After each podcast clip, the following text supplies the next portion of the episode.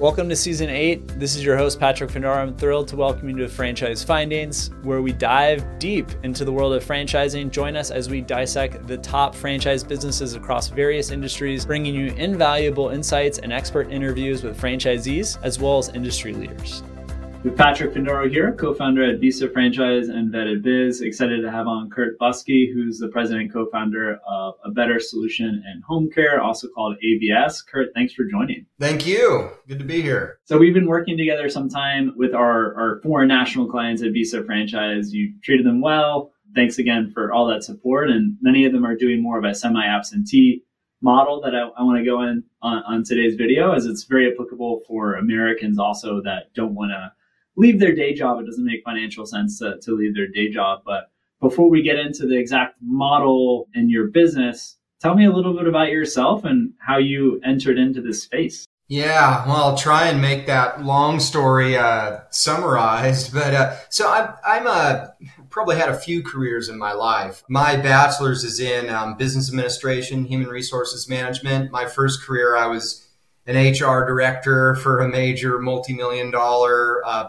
pet supply retail company. And then I became a social worker. I got my master's degree in social work, became a medical social worker, worked in a variety of different types of environments. And some of those environments are environments that we interact with in home care. In terms of ending up with a better solution, I was running a nonprofit organization uh, for about a decade that provided support services to family caregivers. Like if you were taking care of one of your parents and needed resources or was stressed out, didn't know what to do. And we had some government funding for respite care. So we were the only nonprofit in San Diego County at the time that was able to give out really funded contracts to hmm. non medical home care organizations. And so I contracted, there were about know, over 200 organizations in our territory at the time. And um, I contracted with 12 of the best. And a better solution was one of my contracted vendors. And so got to know Leah Smith, uh, our founder and CEO, over the course of about 10 years. She jokes and says it was the longest interview ever, right? And, um, you know, eventually I was in career transition and she, you know, offered me the opportunity to, to be her business partner and just really helped create this franchise system. So I came on over in 2015 and that's really when we started. But you know, really as a, as a franchisor, I mean, it's very important to understand, right, that, you know, I understood home care because I worked a lot with home care organizations, but I needed to understand the industry better from the inside, right? So I spent like my first year really, um, we were preparing to franchise, but part of preparing a business to franchise, it's more than just an FDD, right? It's, it's understanding that the business of being a franchisor is different than the business you're in here now. So you oh, may yeah. be a technical expert in this industry in home care. Uh, you know, that doesn't mean you know anything about franchising. So, you know, part of the preparation is really, you know, figuring out how to take all of this expertise and information and policies and procedures and forms and put them in a box, so to speak, and in a format that can be teachable, right? And a format that you can really replicate and taking, you know, kind of all that information and knowledge out of our founder's head and putting that in a format that can, you know, really help educate and inspire our franchisees. So, you know, that was really kind of my first calling. So really working on this side of the table of home care in ops at our multi-million dollar home office. And that business is still in existence. And you know, then we started, you know, started franchising. So I think that that my background in in business and has been helpful, but also my background in so many different aspects of healthcare, from working in hospitals to you know working with family caregivers to you know partnering, contracting with home care organizations, and just really understanding the healthcare landscape that home care fits into and speaking that language. I think that broad perspective has been real helpful because I didn't have this siloed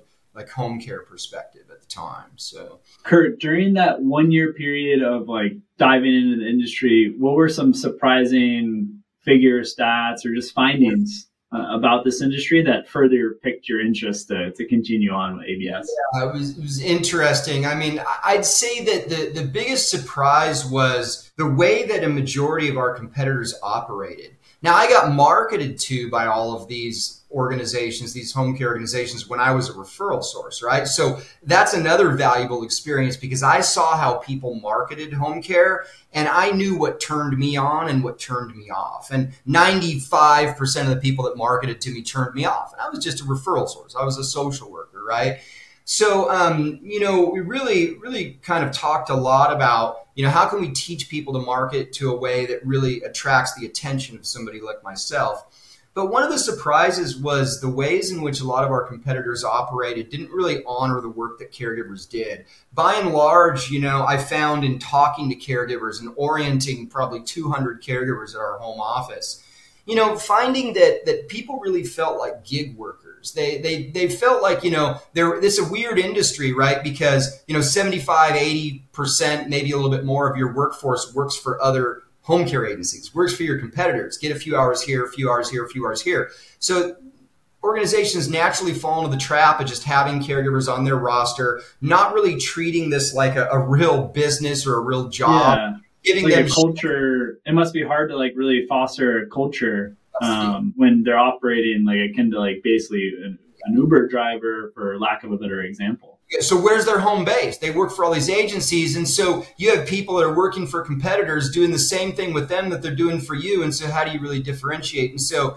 I found that there were instantly saw that there were things that that we could do as a brand, some of which we were already doing that made a lot of sense and and sort of built out this this structure where hopefully people are looking at their experience with a better solution as their home base, even though they work for other organizations. Things like you know, employee recognition and really managing performance, having a formal structure for managing the performance of your care team, giving them an opportunity to be successful through communication and formalized communication when they're you know, really uh, not adhering to performance expectations, but having clear performance expectations and making that path and expectations clear for care staff and not just saying, here's policies and procedures, you're in, oriented, you're signed on, we're going to offer you work, right? Doing things like employee recognition, giving caregivers the opportunity to have performance evaluations and merit increases and some of the things that they're not getting with a lot of the organizations out there. I think the top home care organizations and brands do these things, but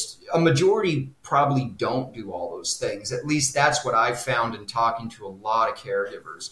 Um, so I think that was my biggest surprise in terms of the, the lack of attention placed on really managing inspiring and cultivating that caregiving workforce and really creating a sense of culture and embracing that culture because you have a home care brand in this industry but it's not enough just to communicate that culture to your franchise owners and managers. That has to trickle down to the care team because those are the people that are the most forward facing with your clients right? So it's kind of a tricky industry like that communication, I think I was a little surprised in terms of how challenging communication is in this environment. It's one of the number one challenges beyond caregiver retention, things that you experience with the low wage workforce. Because if you think about it, your work sites are your clients' homes. And your clients never come into a central place like your office. They're in these homes. So if you have 25 you know clients in a day you might have 25 work sites can you imagine if you had 25 restaurants and getting everybody on the same page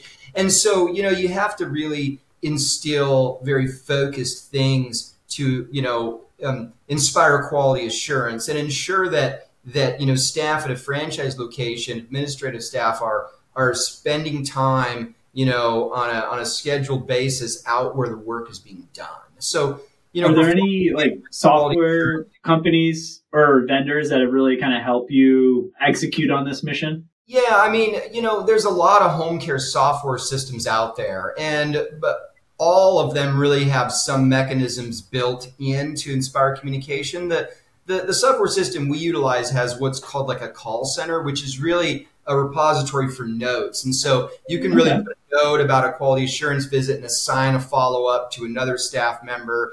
Um, you know, caregivers and clients all have access to the system, and they can see you know, client needs and care plans. Family can as well, schedules, you know, EVV, which is electronic visit verification, allowing caregivers to, you know, how do you know if a caregiver showed up to a home, you know, to, to deal with a client? And so mechanisms to ensure that, that we get pinged if somebody hasn't clocked into a shift.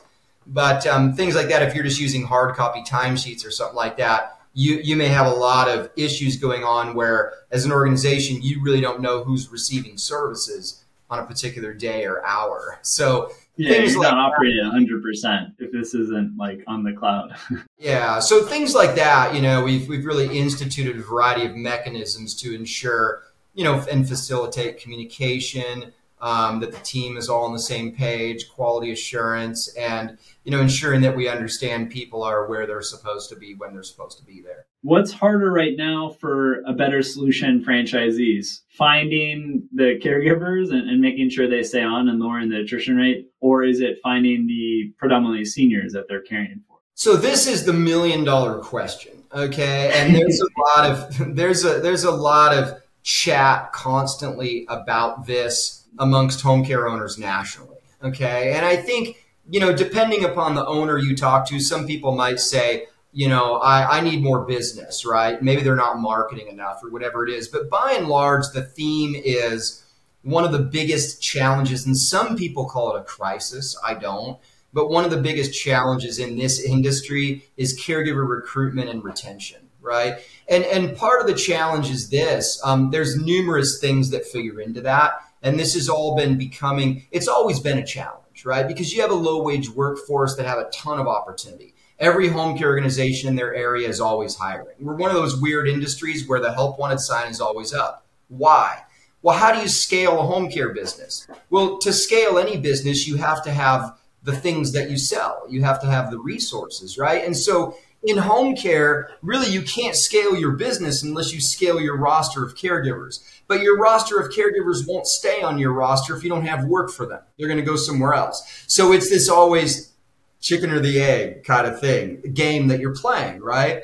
And so I, I do think that it's a significant challenge. In our environment today, we've witnessed a demand for higher wages. The federal minimum wage has not gone up to levels that were, you know, t- have been talked about on a national level. Yeah, very few people in the United States make minimum wage compared to other countries. And so what's happened is in the last couple of years, you have people that won't get out of bed for less than 15 or 16 bucks an hour, which is what's been talked about at the federal level, raising the minimum wage yeah. there, right?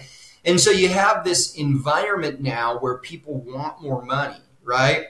And they may get really flaky if you're not paying them what they feel like they're worth or what they feel like they can get.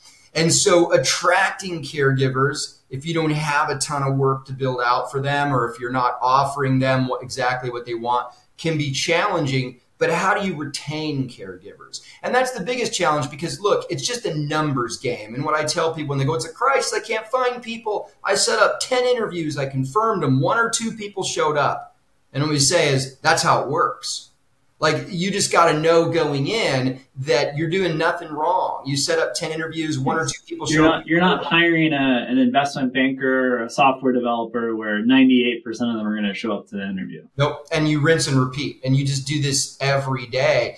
But now it begs the question, if you're bringing these people on and you're not having a solid onboarding effort, and you don't have work available, you're going to lose them. And so you've wasted all this time and effort. So retention is a challenge. And Certainly, pay figures into retention, but also the quality of the work environment. But one of the biggest things that people need to understand to retain their care staff is they need to understand what they want.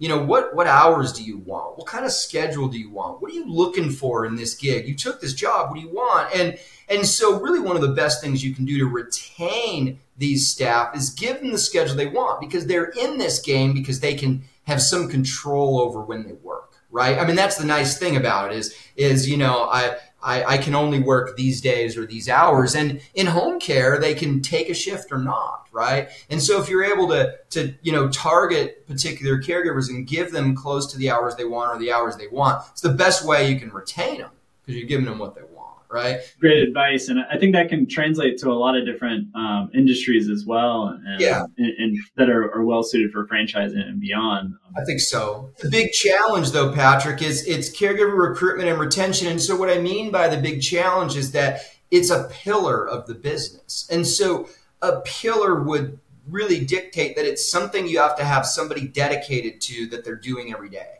So caregiver recruitment, staffing, and scheduling, you have to have somebody focused on that. Because if, if you have the same person doing that, and then they're, you know, they're developing business as well, they're pulled, you know, what they're doing is they're putting half time on those pillars, business development, caregiver recruitment, staffing, and scheduling. Yeah, it's like you have the, the operations manager that becomes a COO handling the, the HR and recruitment side, and then you have the, the sales manager that becomes the CEO doing yeah. sales and business stuff. Outwardly focused, inwardly focused is kind of kind of how it rolls. So it's just if if you know what we try and do is coach people and train people on, you know, this is the business. This is part of the business. So it's not like some it doesn't have to be a crisis. It's just something you no. put attention on every single That's the modus operandi if you want to run a, a home care business in the United States and you can do very well. But it's like I have a friend that runs um, an executive coach business and there's buses breaking down and that's just life and you can't let those things stress you out because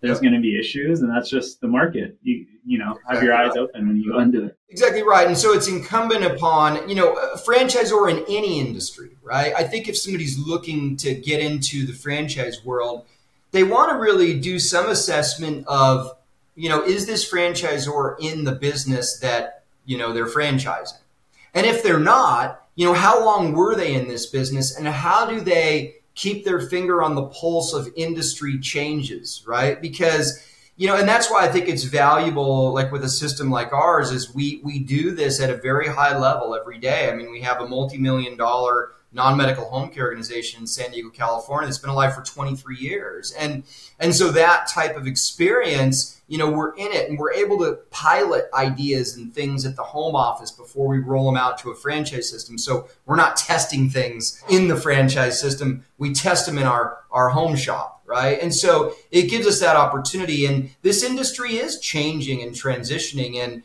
and it, and it should be because quite frankly i think it's an exciting time for the industry and it's no mystery why, is it? I mean, our consumer base is typically people in their 80s and 90s, and that's the fastest growing age demographic in the United States. And so, you know, there's a huge need that that many older adults have for services that help them stay at home. They don't they largely don't want to be in an institutional environment or a facility. And so, you know, I think it's really helpful to work with a franchisor that that walks that talk every single day. For sure. Yeah. And you're not treating the, the franchisee as a guinea pig as, as you test the different marketing campaigns or HR tactics. Yeah. Kurt, can you tell me like more about the economics of the business model? So I don't know if you use like full-time caregiver working 40 hours a week or by hour, but what kind of revenue multiple or what, what are we looking at like per caregiver how many thousand of revenue you know a month or a year yeah. for it to make sense? We don't really look at it that way. We really kind of look at in home care we kind of look at hours per week of service right? Not you know not necessarily like number of caregivers because you might have a caregiver working with a client 12 hours a day, right? And that's going to be extremely meaningful. Or you might have another caregiver working two hours a week. So we kind of look at hours because you could have a location billing a real healthy amount with a handful of 24 7 clients and another location that has four times the number of clients and caregivers, but they're they're do the same performance. And so, you know, generally speaking in this business, like 10 years ago, we used to say, you know, bill double what you pay your care team. Okay. Right. And so you got that 50% like gross gross margin, I call it, because that isn't that just includes bill rate minus wages. Okay. These days you're you're fine if you're you're putting out you don't want to really put out more than 60%, but um, a lot of organizations are doing you know, 60%, 55 to 60% of bill rate out in payroll. So kind of okay. a 45% gross gross. You really don't want to see under 40% uh, that you're keeping of that bill rate once wages have been paid. And then if you, you know, kind of follow those metrics, you know, you're going to produce a more meaningful net profit margin when all is said and done. I mean, there's not a ton of overhead, right, in, in home care because we're not a brick and mortar business just have a teeny office where you're interviewing and orienting caregivers. But you know, our our more passively or semi-passively owned locations, you have owners that are paying salaries for those two pillar positions, recruitment staffing coordinator and a business development person. And so, you know their um, their monthly spend is is is higher than an owner operator who's doing those pillar functions themselves. Let's talk a little bit about the semi absentee and absentee. I think that's how we originally connected, maybe three or four wow. years back, where we had clients that generally had a pretty significant net worth and they had a very high opportunity cost to start a ground up business, whether it was a franchise or not, where they might be making 150 to 500K plus. How have you guys kind of molded that absentee, semi absentee model over time to cater to not just foreign nationals, but a lot of Americans that don't want to give up their, their nice paycheck? Yeah, I mean, I'll try and summarize a fairly complex question, right? Um, we saw the writing on the wall, okay, and and we were really seeing. We were talking to brokers. We have good relationships with brokers. I mean, I consider brokers like customers, right? And so, you know, we really have a good relationship with a lot of brokers, and you know, a couple of them were saying like, you know, look, um, things have changed in, in, our world, and a majority of people they were saying that they talk to these days are people that are in this transition and sort of wanting to get out of the corporate world and really wanting to be the master of their own destiny and and build their own business, but you know, can't afford to leave a 150, 200,000 dollar whatever job to deal with a startup business that they can't pull money off for their first whatever, right? Year, year and a half, whatever it is. And so we really saw that writing on the wall and created um, what we call a managed model. Now, people need to be careful because franchisors across industries, there's many out there that will say we have a passive ownership model. And I've talked to plenty of prospective owners that get to discovery day and then the cat's out of the bag and they realize this takes 20 hours a week of their time. They're or like, vet, like they talk to a couple of franchisees and it's like, no, dude, it's not like that. Like so, I have to so nothing is, work nothing and maybe a vending machine or something but but nothing is truly fully passive if it was that if it was so passive and so risk free like you would just have a corporate office just keep doing it all day themselves you know? Exactly why would yeah. they why would they need your money to do something that was truly passive the owner does need to have some involvement, even in our managed yeah. model. Now, in our managed model, most of our owners probably are, you know, five some odd hours a week, and mostly it's it's being available to like their director, like their lead horse, right? And occasionally, like they've, we could talk about it if we have time, but some of our um, passive owners have found ways to involve themselves in their business to generate business that's more behind the scenes. Uh, is an easy way of saying it. Some of those ways like identifying contractual opportunities in their local market with yeah. you know with so with big sales opportunities that could bring in 50 100 200k yeah like with managed care organizations with facilities with different you know elder care programs chasing these down applying for these and then finding these contracts where you know people can get home care but they're not paying for it. And so that's been a really meaningful way um, a couple of our passive owners semi-passive owners i should say managed model owners have done this. Now the genesis of this was around march of 2020 we didn't predict covid. We just happened to launch this at the same time covid came out. And so that was interesting and it got a lot of attention because COVID got, we know this, COVID got people really thinking about their lives and their careers. And Our website traffic for Vetted Biz just like skyrocketed during COVID. Just people were at home working remote, spending a lot more time like Googling around. So it was a perfect storm because people were looking for alternatives and businesses, but they were also faced with, I can't do this full time in a business. Yeah. And so I need something like semi-passive. So that's when we launched this. Now, we've gone through a couple of iterations of it, and there no home care franchisor in the U.S. offers a formal like managed model, right? No, so we, usually it's very active owner operator working 40, 60 plus hours a week. Yeah, so we wanted to give an opportunity of business ownership in the home care industry to people that weren't able to directly join their business right now. And most of the people we talked to you know, want to get off the managed model, want to join their business at some point progressively when it can afford them. And so we recognized that and put this model together, created a management services company called Caring Solutions Management Staffing. It's a separate company that is only set up to provide management oversight and support services to our managed model locations. And so we've learned a lot, right? We've learned a lot. We've learned a lot about the level of capitalization needed for this. Obviously, more capital is needed for somebody that's going to be you know, a semi-passive owner in the managed model doing business through hired guns that we're coaching and kind of helping to oversee than an owner operator who's, you know, um, with a business partner who's handling those pillar functions. So, you know, we, we learned a lot about the capitalization required. We learned a lot about the type of support that we need to offer these locations. We learned a lot about the type of people, the personalities that work best in this hired gun lead horse role that's the face of yeah. a business in the community, but they're taking a paycheck and the owner usually does that function. Um, so we've learned a lot about that. It's interesting that you know in home care, obviously, like I think the reason, one of the main reasons that a lot, uh, all home care franchisors really want owner heavy owner involvement in the initial phases is because the owner is often the face of that business in the community.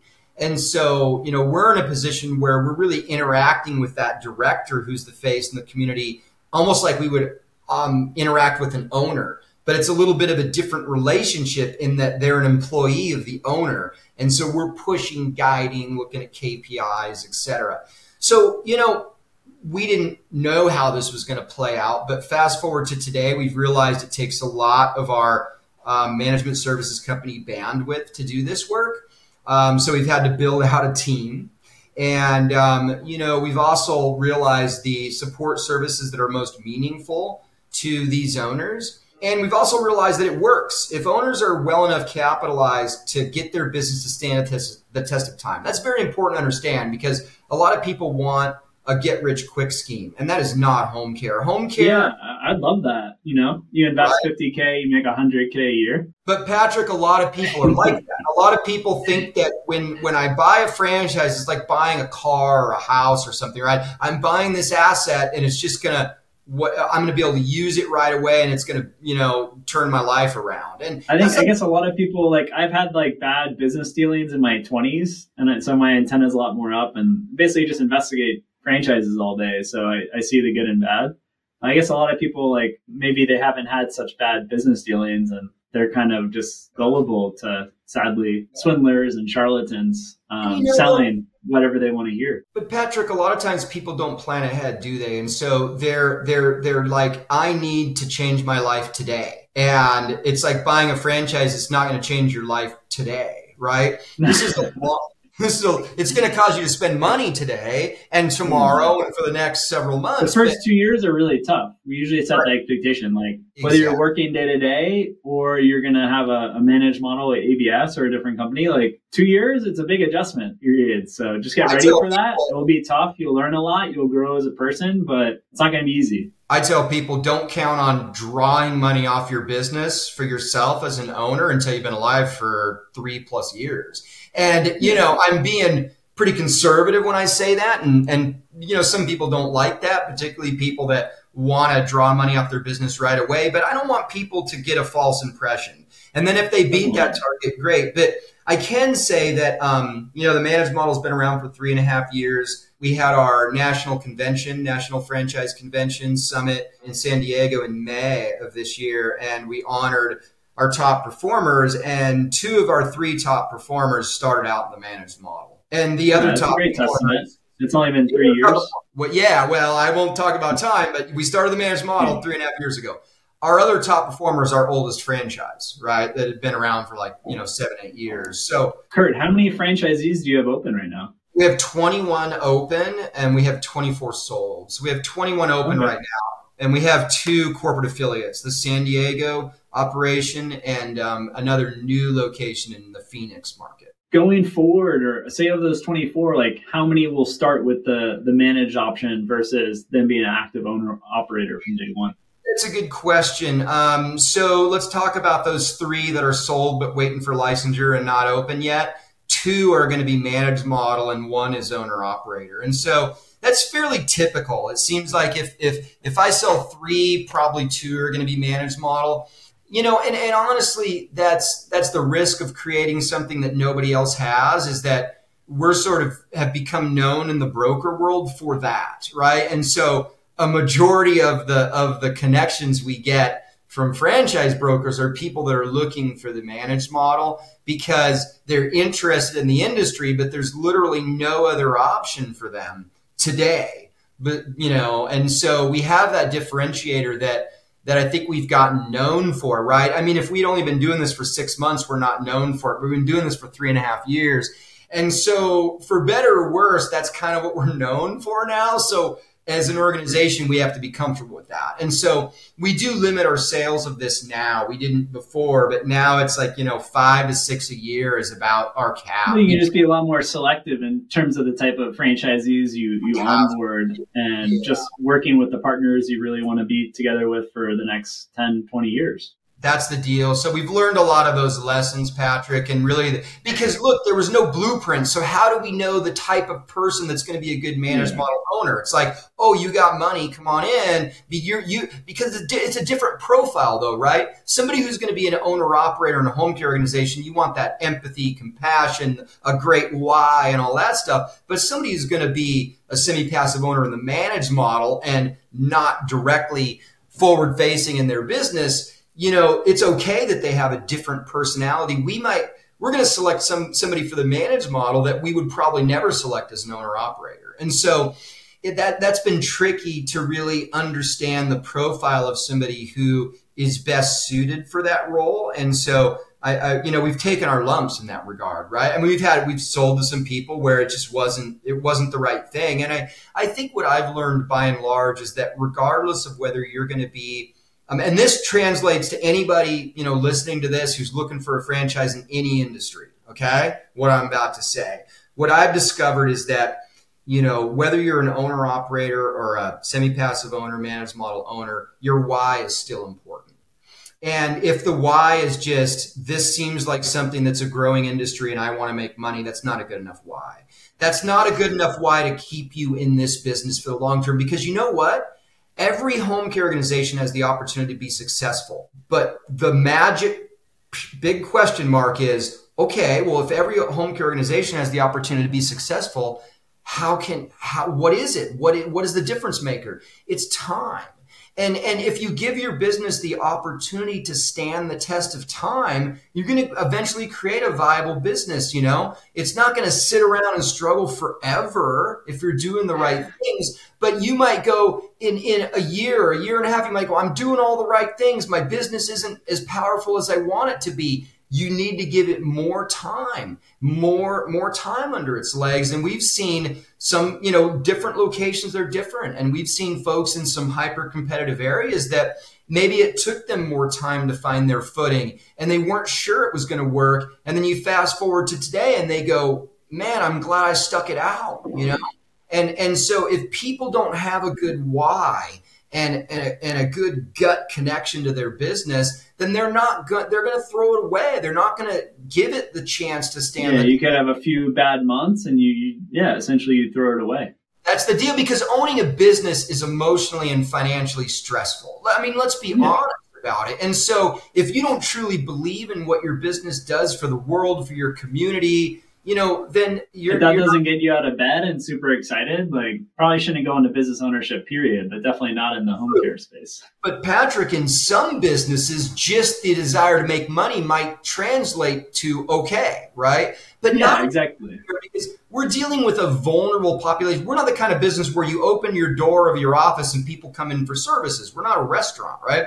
And so, you know, we're yeah, dealing if you're with- selling like unhealthy food, probably not super passionate about the, the end product and exactly. you're fine you're doing it for money and depending yeah. on the model you can make a lot of money right and so with home care you do have to have some expressed why that makes sense to all of us and something where we can go that's going to keep you in this because you believe in this maybe you had an experience with your parents that really that's, starts. That's what I've heard. It's usually you've been a caregiver before, you've gone through the experience with your parents or a loved one that really drew you in. And then you couldn't you can't get out of the industry because it's just yeah. there's a lot of positive attributes. And you, you see of, a huge impact. A lot of our owners were dealing with care for their parents and found that a lot of the care out there was not good. And they found that they really struggled and nobody guided them down this process. And they had to educate themselves on what resources are available who pays for this how do i do this? And so you know that's um that, that inspires a lot of people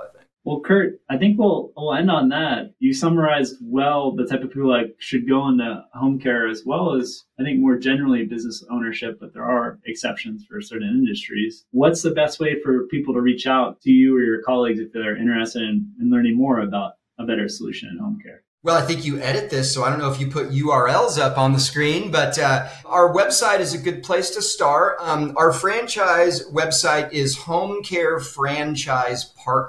plural.com.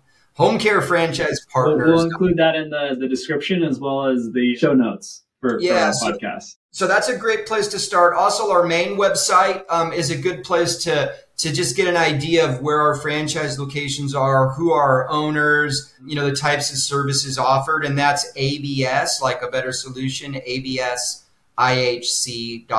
like a better solution in home care, ABSIHC.com and get a really good idea of the mix of people. Sometimes people like when I'm buying something myself or investigating companies, it's funny. I like to see who the, the leadership is. And so, you know, it, it's an opportunity to go to the, website, team. right? Look at the locations, look at the owners, look at their bios and, you know, get an idea of the, the flavor of, of this business. And I think that when you look at the people involved and their backgrounds, you, I think you get a better flavor of, of, of this business that you're investigating? I've seen um, across the board the most successful franchise systems have franchisees that had a very impressive background before they entered. They mm-hmm. didn't just they didn't become successful in the franchise system.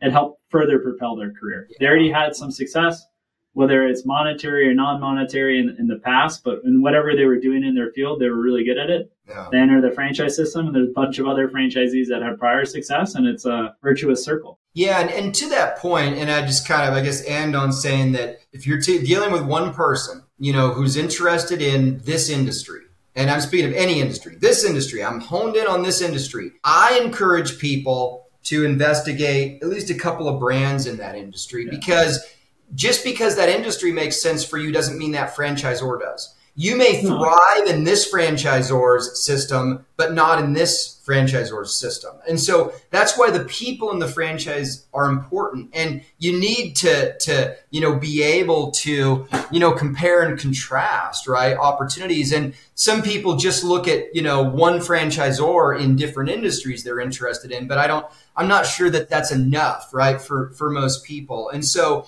you know, if you're in the right franchise system for you, um, based on your goals and your personality and your aspirations and your capitalization and what kind of financing you have available, franchising, you know, as a franchisor, you know, myself and our CEO, I'll speak to her, we're in this to change people's lives. And, you know, as a franchisor, we were in home care to change seniors' lives. But as a franchisor, we franchise to change our franchise owners' lives and you know get them to a place help help provide them a vehicle that takes their life to a place that they envisioned. And and that's our goal. And people often ask with this managed model why don't you just open up a bunch of corporate affiliates around the country and keep all the money? And the answer is really not what most people expect which is what turns us on as a franchisor is creating successful entrepreneurs and business owners around the country. And ultimately then we really impact a lot of seniors through our brand around the country. And so that's just our heart for this type of work. Yeah, I'm sure you can have just a much bigger scale growing the way you do versus if you grew a, a separate path with more corporate locations, yeah. more impact. I think so. Awesome, Kurt. Well, I appreciate your time today. We'll be sure to include the, the links to your websites, the description, as well as the show notes. And uh, yeah, just wanted to thank you again. Sounds good. Thank you. It's a pleasure speaking with you. I hope you enjoyed today's podcast episode. You can leave us a review if you enjoyed the podcast episode. If you hated the podcast episode, let us know what you thought, as well as what future episodes you'd like to hear. Feel free to also drop me a line at patrick at vettedbiz.com and subscribe, please, to our YouTube channel, Business and Franchise Opportunities by Vetted Biz. This has been Franchise Findings Podcast. Thanks for listening.